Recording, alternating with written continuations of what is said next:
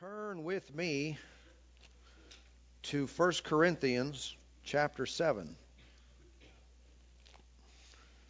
1 Corinthians chapter 7.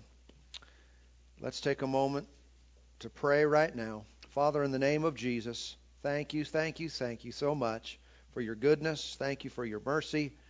And Lord, we just pray that as we move forward here today, that your word would be revealed into our hearts and minds, that your things, the things of God would come alive to us, that we'd see and know things with precision and accuracy, know how they apply to us personally and to those we come in contact with. Thank you for utterance now and boldness to speak your word in Jesus' name. Amen. Well, if you've been with us for the last uh, few weeks, we've been uh, in a series called The Making of a Marriage. And today, we're ready. Here we go. We're going to move on from where we were. And of course, I do want to get into some practical aspects of marriage. However, we're dealing at this point with some of the technicalities or what's required, what's accepted, what's not. Uh, last week we were looking at uh, Matthew chapter 19 and what Jesus had to say about the subject of marriage, divorce, and remarriage when he was questioned by the Pharisees and they were trying to test him and they asked him, Is it lawful for a person to divorce his wife for any reason? And uh, again, I'm not going to review that stuff. That is a good foundation from where we're uh, to set it up where we're going today. And so if you missed that, you'll want to get that message, go online or get a CD and get that information. It'll be uh, highly Im- valuable and important uh, for us to build upon. Uh, but again, whether you're married or not married, uh, whether you're divorced or not divorced, whether, whatever your circumstances are, you should, as a believer, understand the will of God and what He wants and what He expects and what's permissible and so forth and not only for your own life, but also for the lives of those you come into contact with. There's a whole lot of confusion concerning this subject. A whole lot of people are living condemned and beat up over not attaining what they see that God wants for them and uh, and I want to remove the pressure. I believe uh, that the Lord is a master of removing problems and uh, and removing burdens from people's hearts, so that we do not live in condemnation. And so we've been talking about: is it ever okay to divorce? If so, when? You know, are divorced people required to remain single the rest of their lives? And we want to have the heart of God and not just a tradition, not just what we've always heard. Um, it's important for us to understand and know what's being said to the church as opposed to what's being said by Jesus to the people of his time. You remember this that Matthew, Mark, Luke, and John were not written to us. However, they were written for us. But as New Testament believers, we are to go to the epistles to see words that are directly applied to our time and our day because we don't live under the law, but we do live under grace. Okay? And so it's very valuable and, under, uh, and important that we understand who's being spoken to. When we get over here to 1 Corinthians 7, it'll help us before we read some of these verses to understand the culture and the background in which Paul was writing this letter. First of all, the church at Corinth was a basket case. This group of believers, they were a mess. Okay? You can see that not by reading historical books, but by simply reading the Bible. Okay? They had all kinds of problems. They were suing each other. They had communion and they would get drunk at the communion service. Okay? They had gifts of the Spirit flowing, which is a very good thing, but it was a chaotic mess in their church. They had no order. They had it, it was just it was like a circus in their services. I mean, it was just crazy. And these are all the things that the apostle Paul addressed. They had a guy in their church that was living with his mother-in-law in open sin. And and and they weren't even hiding it. They were just like, "Yeah, look at this." I mean, they really had some issues. And, uh, and, and this is the people that Paul is answering the questions uh, that they asked about. But their city, you think about the city of Corinth, that city was not exactly the center for morality either. It was a very wealthy but also very corrupt city. It was considered in their time to be the most immoral city in all the world. And this is where God brought up a church. Isn't that just like him? and uh, but of course they had stuff to deal with. When you come out of a world of immorality and, and just evil and corruption and you get saved, well, your spirit's saved, but you've got a lot of junk in your brain still. Your mind must be renewed. But this city, again, was uh, it was the home of the temple of Aphrodite. All right, this was the goddess of erotic love. All right, this was in their hometown. They had on staff a thousand temple prostitutes on staff at the church, at the temple. Okay? Um, they believed, because Greek philosophy was very strong in their area, they believed that marriage was a very cumbersome institution. Like you're better off not being tied down to that. Uh, you don't need that that marriage. That was too. That was that was bondage. All right. You'd be better off just not getting married. Right. How many know people are thinking that way today as well? Even in uh, even in, in California. As we read in the news recently, there's some kooks there. And I say that with all affection, these wackos. Uh, there's some people trying uh, to remove the whole institution of marriage altogether. Because, you know, they lost in that last election with the marriage amendment, so they want to wipe marriage off the books altogether. Nobody's married. How dumb can you get and still breathe? but that's the environment that, that's that's going on there, and uh, of course, you know the reason for that is so they can just have everybody can be domestic partners. That way, anyone can be a domestic partner. You and your dog, you and some other dude. Know what I'm talking about? And so, anyway, in their in their situation, why get married? Because you know, if a man needs sexual release, he could just go down to the temple and worship. And that's the way, that's the situation they came out of. That's why uh, in the sixth chapter of First Corinthians, Paul made some strong statements. He said, Don't you know that your bodies are the temple of the Holy Ghost? Don't you know that you've been bought with a price? And he would have to tell them, Don't you realize it's wrong to join yourself to a harlot? I mean, I think most of us, we don't really need that letter. I mean, when I get, get ready to write letters and newsletters and things to the church, I'm not thinking, I got to tell these people that prostitution is wrong. because, you know, I think most of us know that. However, they didn't know that. They were confused about this subject, and that's why they had so much chaos in their church. And um, uh, there were some in their city that went to the other extreme, and they weren't so loosey goosey and just everything goes, but they went far on the other side and said any type of physical pleasure, that's wrong.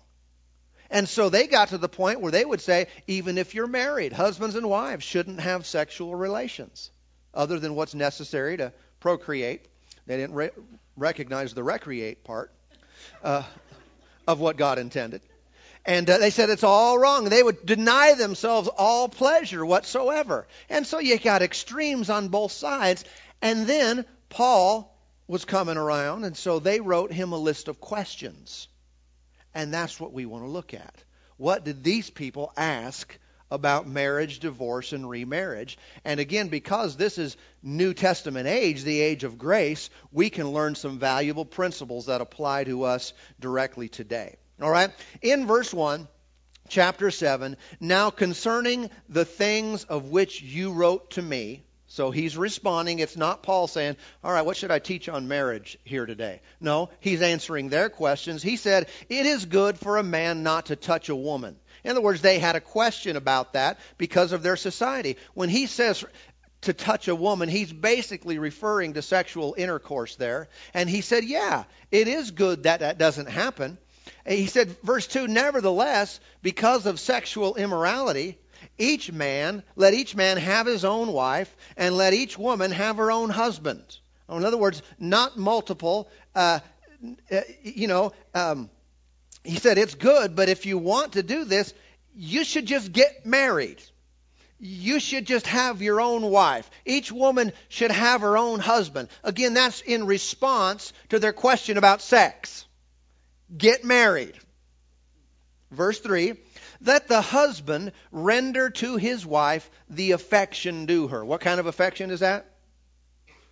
You're afraid to say it out loud, aren't you? Sex. And likewise also the wife to her husband. The wife does not have authority over her own body, but the husband does. And likewise, the husband does not have authority over his own body, but the wife does. Now, how many know you can take those statements to extreme and people start being going overboard and, and being demanding and all kinds of stuff? I, I don't think that's the way we're supposed to take that. Uh, I'll get into this kind of stuff later, but in any relationship, husbands ought to look at what the Word of God says to them and do their part. Wives ought to look at what the Word of God says to them and do their part and not focus on what the other person is supposed to do. Well, the Bible says that you need to do this for me. Hmm. And that's how a lot of people approach their problems. You are required to do this. Yeah, but you're not the enforcer. If they are required, yes, but you need to pray that God will deal with their heart so they'll obey Him and not just be forced into something by you. That really doesn't work so well. Okay. Anyway, he goes on to say in verse 5 do not deprive one another except with consent for a time. De- deprive one another of what? Wow, you're getting bold. that you may give yourselves to fasting and prayer and come together again so that Satan does not tempt you because of your lack of self control. Okay? And so again, he's he's saying because uh, understand their mindset. Some said, you know, go for it. All, everything's accepted. The other said, no, nothing's accepted. He said, listen, it is, but get your own wife. get your own husband, then come together and like, you know, be involved. Do it a lot, but um this is I'm just paraphrasing here. but he said he said in in some situations you may choose in agreement with each other to abstain for a period of time, to pray, to fast. But he said, if you do that, make sure you come back together. Because if you don't, you're going to be tempted. All right, the devil's going to tempt you, and that's uh, where uh, marriages, you know, one of the biggest problems in a marriage can come from. I find this very interesting, though. Look at the very next verse. This will give you uh, an understanding of the whole chapter. He said, "But I say this as a concession, not as a commandment." Notice the language here. He said, I'm not commanding you to do this. I'm saying this is a concession I'm making. In other words, in reality, if you don't want to get married, well, don't.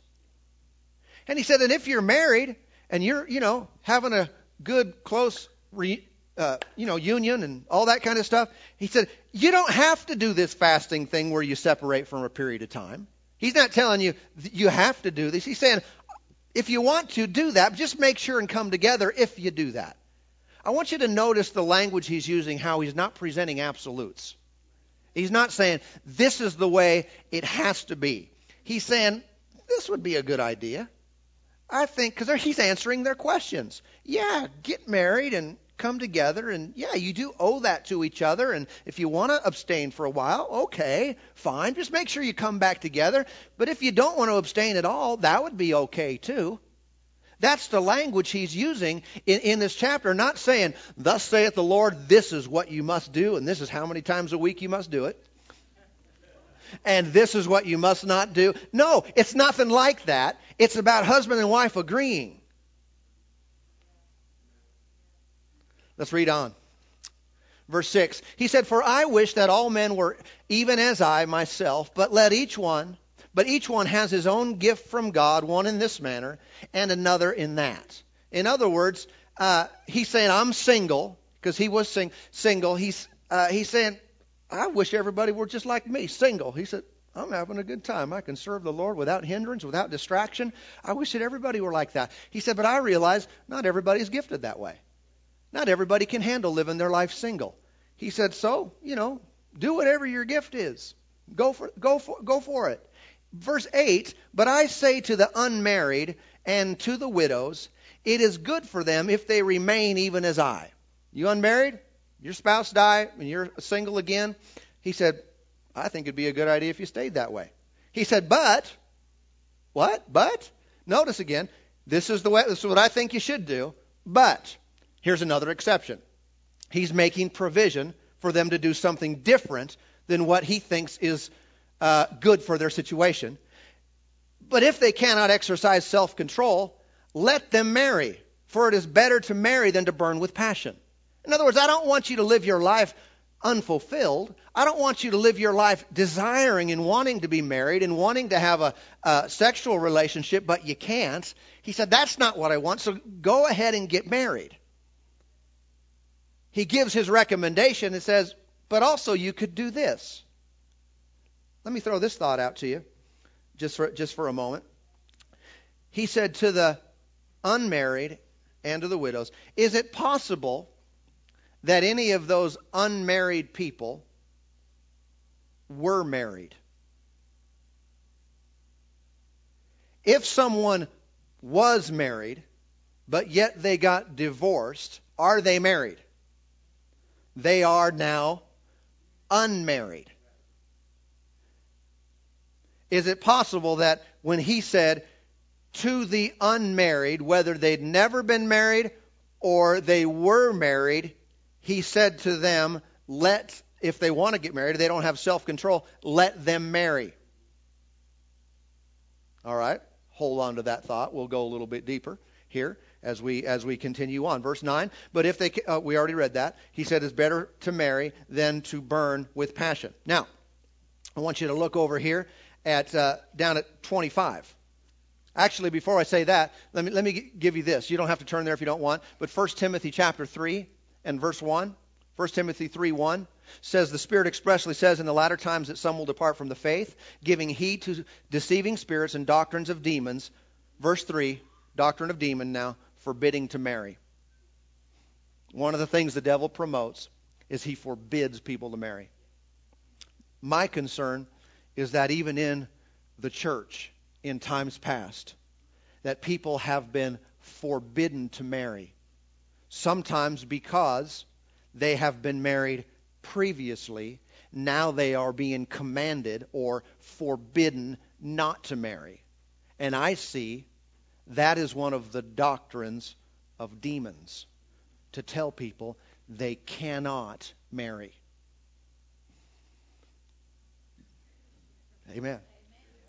I want to take time. I want to let people chew on this. If you were here last week, you're already on board.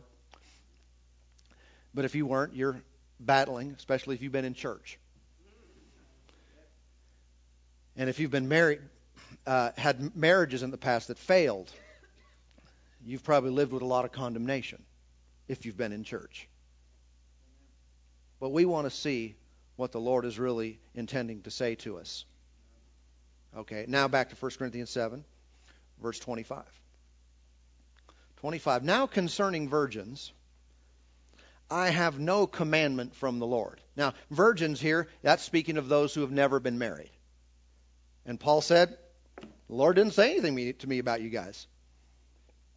He said, Yet I give my judgment as one whom the Lord in his mercy has made trustworthy. Look at the language he's using. He said, The Lord didn't say anything to me, anything about you guys. He said, But I'm going to go ahead and give you my judgment. And we've got an inspired biblical account of Paul's judgment. And now we take it as the Word of God. But how was it given? His judgment. Do you know why he, he needed to do that? Because God did not, especially in our covenant, our the new age of grace, uh, he did not detail out every potential problem that a person could face in marriage. There are so many variations. I've heard some wild variations. But what we have in the New Testament are principles. And someone said, But what about my situation? And you come up with all these different twists and angles. I can't give you a chapter and verse that deals specifically with your scenario. What are we supposed to do? We are supposed to use our judgment. That's what Paul did. He said, concerning you guys, the Lord just didn't say anything to me about. So I'm going to give you my judgment. We need to be able to do that.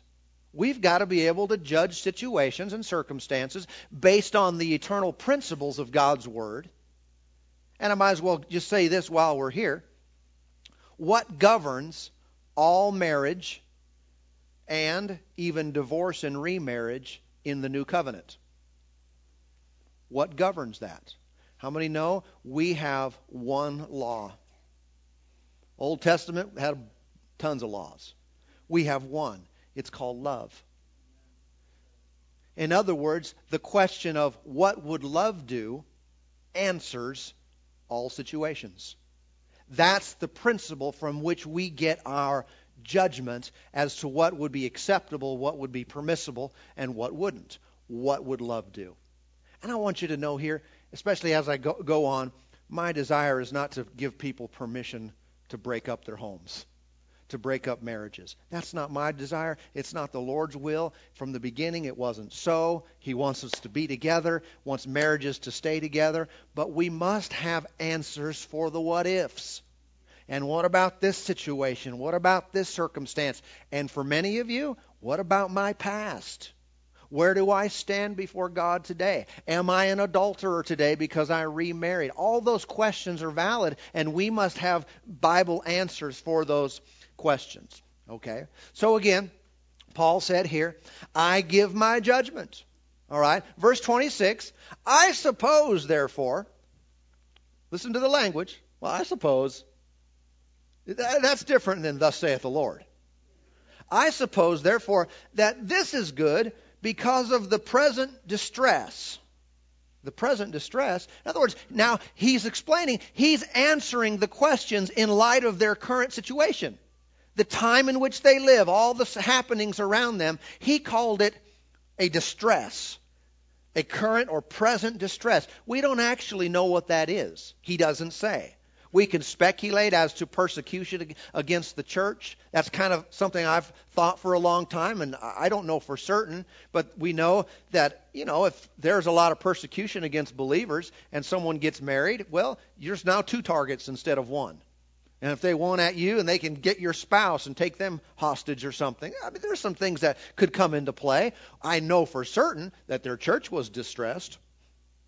Their city was distressed. There was a lot of chaos and a lot of sin happening, and that might be some of the reason why Paul continually said, You know, I think you'd just be better off being like me. There's a lot of problems in this world right now. There's a lot of junk to deal with. You might just want to hold off on the marriage. All right? He said concerning the present distress that it is good for a man to remain as he is. Okay? What, what do you mean, as he is? He goes on to say, Are you bound to a wife? Do not seek to be loosed. Or if you're married, stay married. Don't try to get out of this because of all this chaos going on. Stay married. Listen, look, look at this. Are you loosed from a wife? Do not seek a wife. Now, what does he mean they're loosed from a wife? This is where some translators have been scared to translate that correctly. Loosed is a good translation. Literally, it's you have been loosed from a wife. It's something that's already happened. You have been loosed from a wife. Some translations will just say, Are you unmarried? That's not accurate. That's not really what he's saying. Okay? have you previously been loosed from a wife? All right. Who's a guy in here? Single guy who's never been married. All right. Have have you? you raised your hand. Could we say, Patrick, that you are loosed from a wife? No, there was no wife to be loosed from. So when he asked this question, have, are you loosed from a wife? He's not talking about a single person who's never been married. But again, watch this. He gives his recommendation Have you been loosed or have you been divorced from a wife? He said, uh, Don't seek a wife. Again, why? Again, that's their situation, their circumstance, the time in which they're dealing with. But look at this, verse 28. But even if you do marry, you have not sinned. Who has not sinned? The person who was divorced. He said the divorced person who gets married hasn't sinned. Isn't that about opposite of what you've heard? What the, what so many churches have taught over the years? If a divorced person ever gets married, well, bless God, they're an adulterer now because of what Jesus said. Obviously, Paul didn't see what Jesus said as meaning that, or he wouldn't have blatantly contradicted him. He said a divorced person who gets remarried has not sinned. You can see, look, up, look on. And if a virgin marries, she has not sinned. Well, don't we know that? If an unmarried person, someone who's never been married, if they get married, they haven't sinned. I don't think we have trouble with that. But what he's saying is the person who was divorced and gets married has is no more wrong than the person who's never been married. He said, Nevertheless, such will have trouble in the flesh. But I would spare you. He said, You're going to have problems. How many know any person who gets married is going to have problems? They are. Where are they going to have it? In the flesh. All right. Not only do you have your own flesh to deal with, now you got somebody else's flesh to deal with. And if two people get walking in the flesh,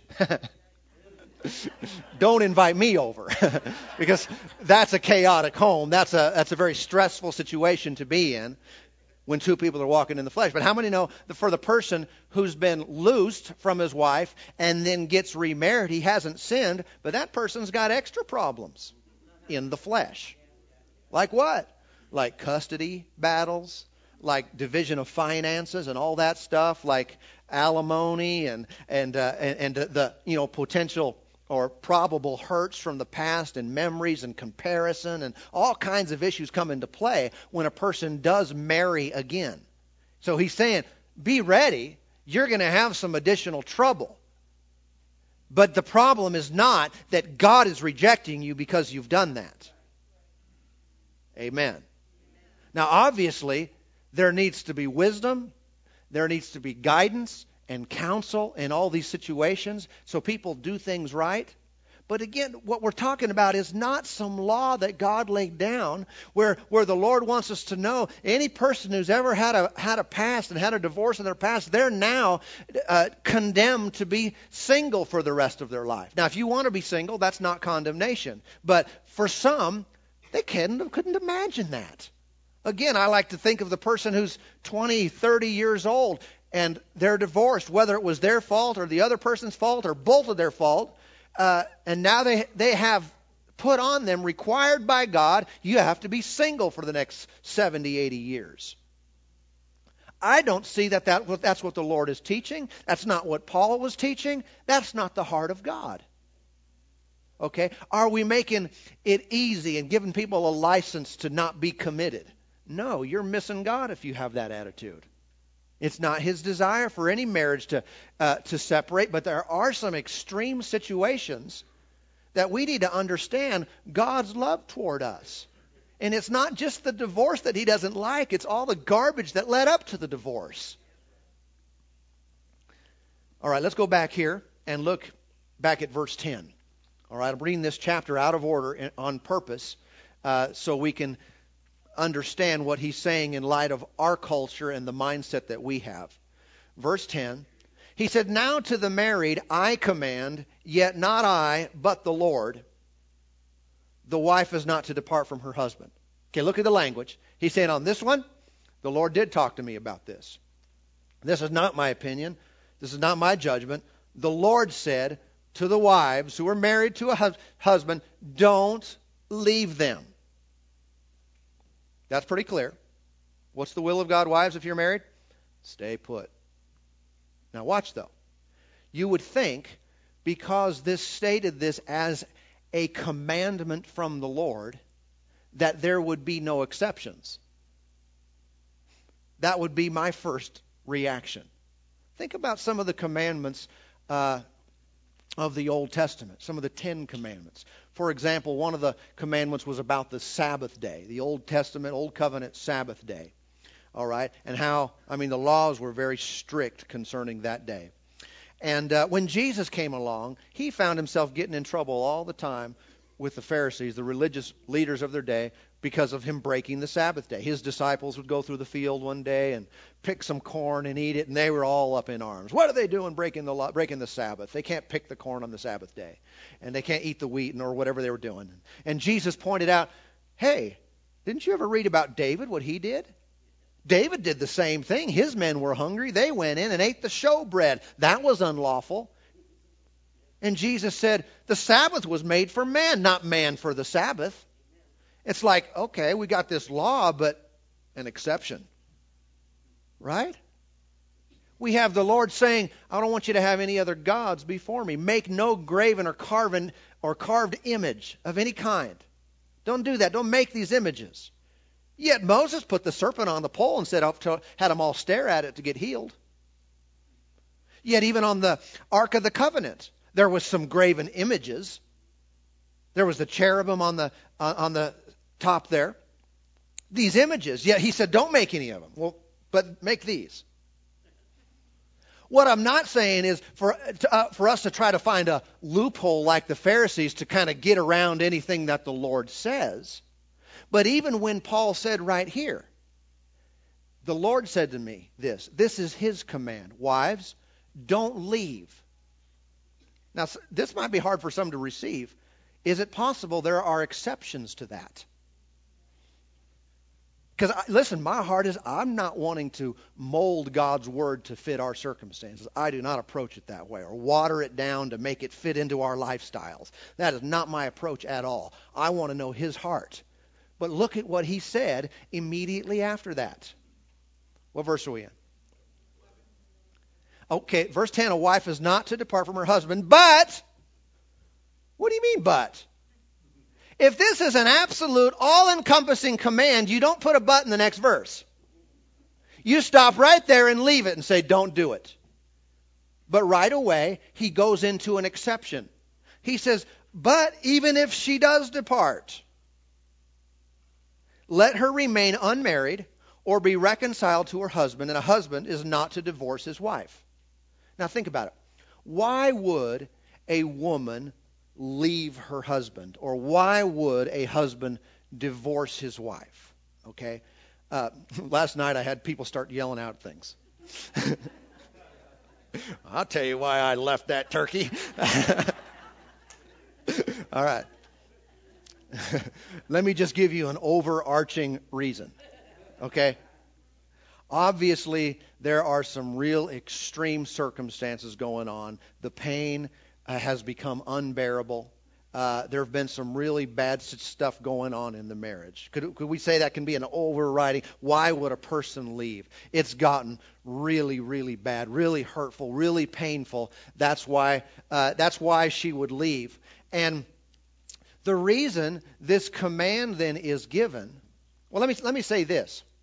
I've witnessed situations where a husband and wife are at their wits' end. They're just a really bad marriage. Things are not going well for them. And one of them says, I'm out of here. Uh, they leave. When they do leave, I don't mean they immediately divorce, but when they do leave, and in some cases actually did divorce, they left, the other person gets right with God the other person realizes how much of a mess they have made of their family and of their marriage, and they begin to change, and God deals with them. And actually, the end result is they come back together, and their marriage is now on a healthy path, and it's now become a good relationship. And it started, and again, now don't take this as counsel for you to just do this. All right? I'm saying there's some extreme set of circumstances here, but sometimes that actually leads to a reconciliation and the marriage being put on a good path. I want you to know that's what the Lord wants. His goal is not to give people a way out of a marriage, but find a way to repair it if at all possible. Find a way to make things good. And that's why the Apostle Paul said here if she does depart, don't run out and get married. don't go off and get into another relationship because that will preclude the first one from ever having any chance of making it. That's the reason he said don't, don't go out and get married. He was not giving an all encompassing, overarching principle that said any woman who has ever left any man can never, ever again in her life get married. That's not what he's communicating here. He, they're trying to make relationships work, not give ultimatums. Because again, you see over and over, do this, but if that doesn't work, do this. Do this, but if you don't, well, try this. I suppose it'd be good if you did this. Can we see that it's not encompassed in a law that says this has to be this way? And I would highly encourage anyone if they if the relationship got that bad and it went to that point that uh, first of all, don't jump out into another marriage because you're, you know, taking away the chance for the first one ever being reconciled. But secondly, you're not ready. Secondly, if you just came out of one relationship and you're going to jump into another, you're bringing all your hardships and all your baggage and everything else into the next relationship. And that's why some many stats will point that people's second marriage is often worse than their first. More so than not, according to statistics. It's because so many times people jump out of one fire into another fire, and uh, they have the same problems multiplied. All right? But again, what if the first person, let's say the wife departs from her husband, which he said don't do, but if you did do it, what about if the man goes off in another relationship and he gets married? what good does it do for this woman who departed to now remain single for the rest of her life? There's no chance of the other relationship being restored, which was God's intent anyway. What good does it do for that person to be condemned to singleness now for the rest of her days? It does no good. Amen. And if that doesn't convince you, then let's go on. Let's well, we'll finish up here in a minute. He, he, he went on to say in verse verse 12, but to the rest I, not the Lord, say, if any brother has a wife who does not believe, and she is willing to live with him, let him not divorce her. Look at that. If he's willing, if she's willing to live with him, even though she's a heathen, he probably got saved, and then she didn't get saved. By the way, it is never a good idea, ever, ever, ever, for a believer to marry an unbeliever. It is never a good idea. We, I could spend a whole sermon on that, actually. But it's not a good idea. You're asking for problems. All right? There needs to be an agreement in any relationship, especially on the most important things. However, sometimes what happens is two heathens get married and then one of them gets saved. What should they do? He, they're asking the question, I'm married to this heathen now. He said, Well, don't leave just because, if they're willing to stay, that would be fine. Okay? He, he went on to explain, he said, And a woman who has a husband who does not believe, if he's willing to live with her, let her not divorce him. In other words, he's got a certain amount of respect for your belief and, and what you know and your practice. And uh, he said, stay with him if he's willing to do that. He said, for the unbelieving husband is sanctified by the wife, and the unbelieving wife is sanctified by the husband. Otherwise, your children would be unclean, but now they're holy. Okay? He's not saying that there's, he's saved because of her, or vice versa, or the children are automatically saved, but he is saying there is a godly influence that comes upon the unbelieving spouse and the children because of the one person who is serving God. They have that extra advantage and that favor in the home. So he's saying if they're going to stay with you, let them do it because, man, they're living in a, in a home with a saved person, person who prays and the Spirit of God moves in their life. That's a good place for them to be if they're willing to do that. He said, But if the unbeliever departs, watch this, let him depart. A brother or sister is not under bondage in such cases, but God has called us to peace. I want you to notice what Paul just did here. He's got the nerve. The audacity to add another exception to what Jesus said. Think about it now. Jesus did not give uh, abandonment as an acceptable reason when he was talking to the Pharisees for them to divorce. He did not include that. But yet, many people will say, no, the only reason a person could ever have a legitimate divorce is if there's adultery. Paul made another exception. Was he contrary to Jesus? Or did he understand what Jesus was saying in the context of what he was saying? He, Paul told him, listen, if someone leaves you, fine. If he leaves, you let him go. He added another reason that Jesus didn't mention. That tells me that what Jesus said was not an all encompassing, all inclusive statement that applied to every person in every circumstance. He was dealing with one particular issue. And Paul here is not saying that this is the only thing.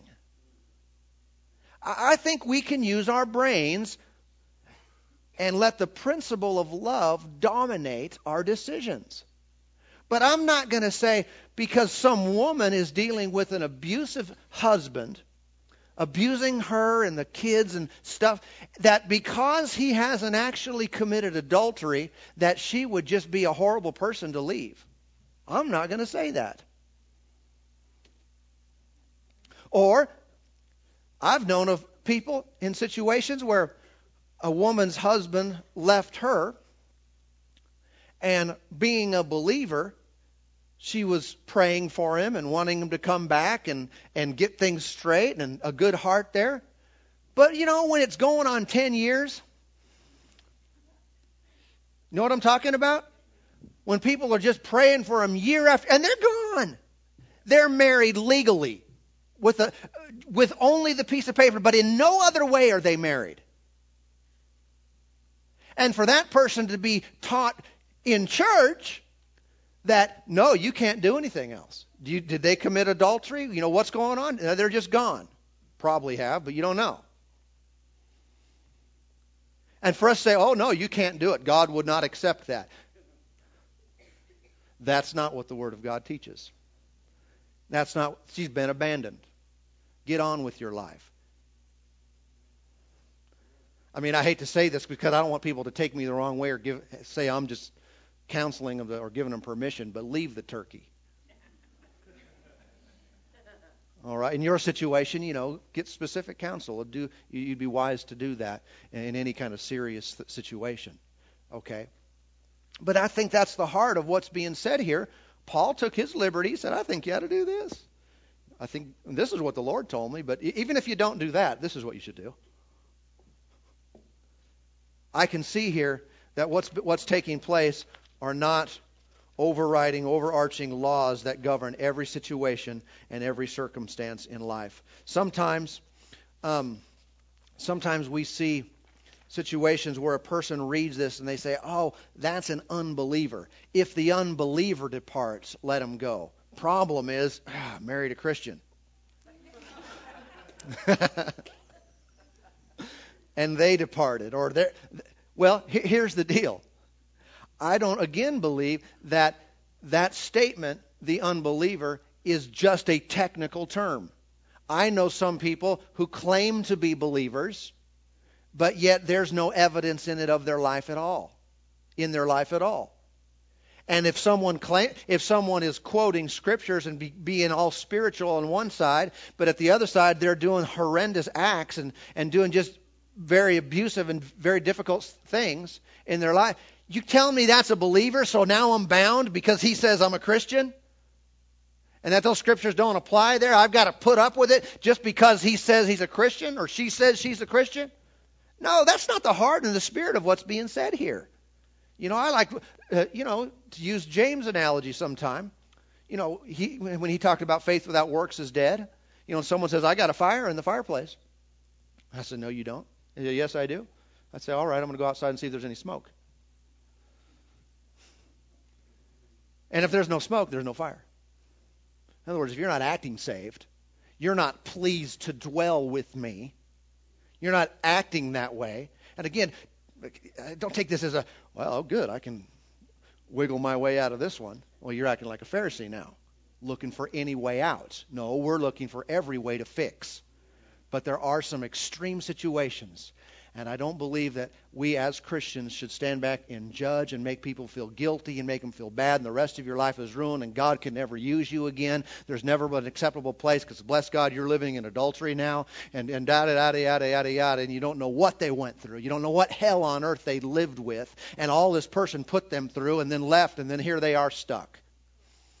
And I'm not even, by the way, advocating that the because this is people get hung up with this Again, extreme situation. But many Christians will feel like, man, I'm just being, this is just horrible. But I can't be the one that files the papers because then it's my fault. That's a technicality. That's a technicality. They have to be the one to file. No, they don't. I almost want to, I'm getting nervous right now because I've been around people too much to know that people make you say whatever they want you to say. the heart of God goes back to Genesis. And it's exactly what Jesus said. In the beginning, it wasn't this way. God made a male and female. Man would leave his father and mother, be joined to his wife, and they'd be one flesh. He said, What God has joined together, let not man separate. That's the will of God to make things better, to make things great. But in the midst of a sinful world, in the midst of a world where some people, male or female, do some really terrible things and make a make life absolutely impossible. The Lord still loves us, and He's not condemning a person to live under such tyranny, under such agonizing circumstances, because bless God, this is the way He requires it, and you're stuck this way. And if, and if someone left, then you're permanently for the rest of your life, you're going to suffer, and you're never allowed to have a relationship again. That's not the heart of God. That's not what the New Testament teaches, either Jesus or Paul, and they didn't disagree. Amen. Amen. I've got more to say, and we're going to get into some practical stuff moving forward about how to really make things great. But it's important for us to understand uh, this foundation of what the Bible has to say concerning uh, marriage, divorce, and remarriage. Amen. Thank you, Father, for your goodness now.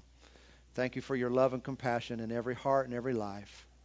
Lord, for ministering peace and comfort and joy to every person, for every marriage, every marriage represented here.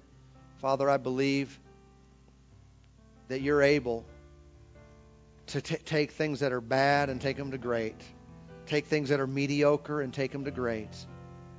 Lord, we just we yield ourselves to you and thank you for your love that is extended and it has been poured out in each and every one of our hearts. The potential of our marriages is real, really good. Father, for those who are single, those who want to be married, Lord, I thank you that you lead them and guide them in the way they should go direct them in every step they take, and to connect them with the right people at the right time. Lord, for those who are just experiencing treachery in the home, in their marriage, Father, I pray that everyone would understand that that's not of you. It's not your desire. It's not your will. Divorce is not your will either. But I thank you that there is mercy, there is forgiveness, and there is grace to help in time of need. Lord, I thank you for your love once again. It guides and directs all of our decisions. Father, I do pray for every person that's come today that's, that's never been saved, those who are not right with you today.